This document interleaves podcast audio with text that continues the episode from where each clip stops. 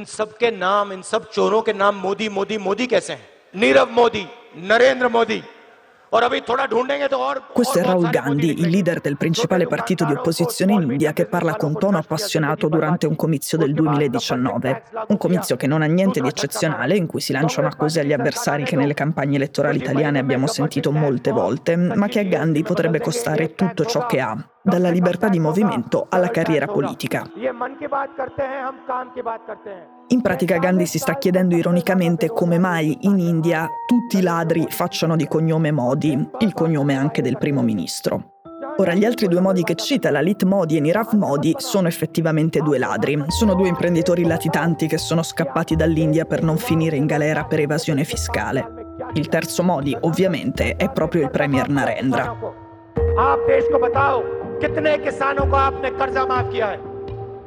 Ok, chiaramente in quel contesto la cosa che i Modi sono tutti ladri è una specie di battuta, di cattivo gusto ma non diffamatoria. Gandhi sta facendo politica, sta dicendo che Modi governa facendo gli interessi dei ricchi e non quelli degli altri, che in questo modo sta levando soldi a chi ne ha più bisogno. Il senso è questo, ma il tutto viene detto cercando di fare gli spiritosi, con una battuta da campagna elettorale che vuole essere efficace, 4 parole che ti restano in testa e te le ricordi, uno slogan. Non sta dicendo che Modi ha rubato nel senso proprio del termine.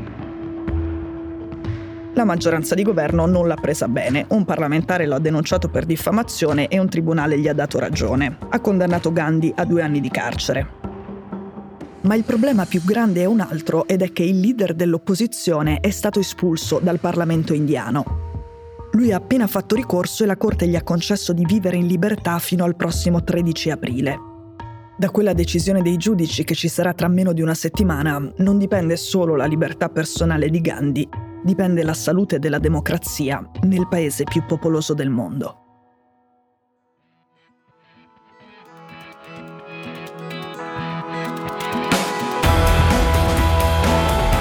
Sono Cecilia Sala e questo è Stories.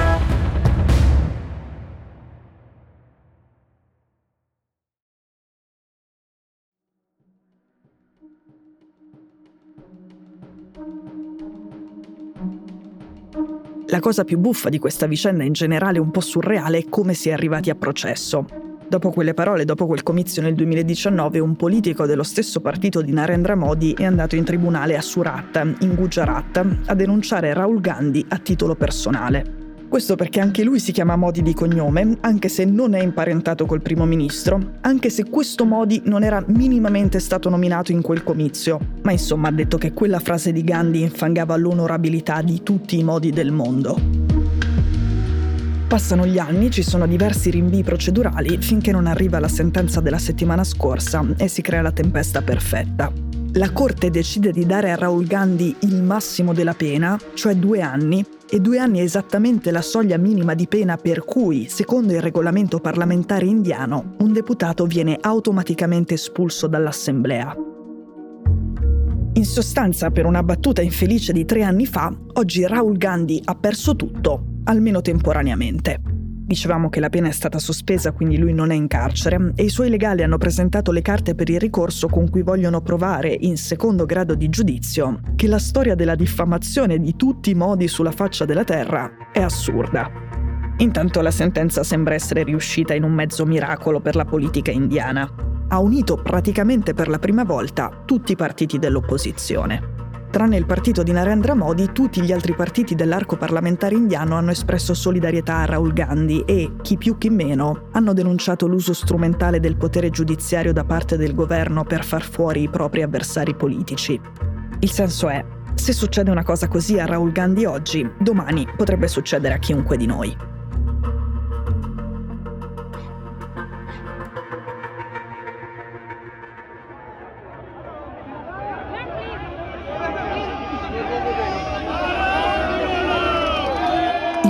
L'uso politico della giustizia viene anche perché Gandhi negli ultimi mesi è stato in costante ascesa nei sondaggi.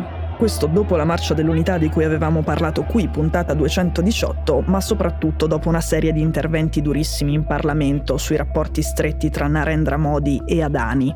Adani è un imprenditore miliardario molto famoso anche fuori dall'India, amico personale del premier e sospettato di aver commesso reati finanziari. È a tipi come lui che si riferiva Gandhi nel 2019 quando diceva che Modi favorisce i ricchi.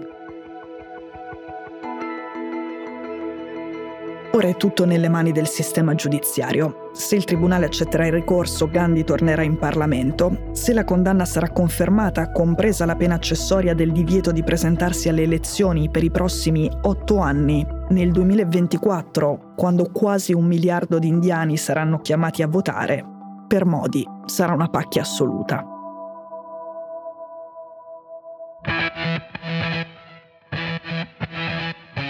Stories è un podcast di Cora News prodotto da Cora Media. È scritto da Cecilia Sala. A questa puntata ha collaborato Matteo Miavaldi.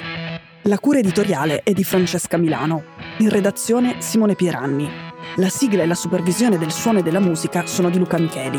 La post-produzione e il montaggio sono di Daniele Marinello. La producer è Monica De Benedictis. Le fonti dei contributi audio sono indicate nella sinossi.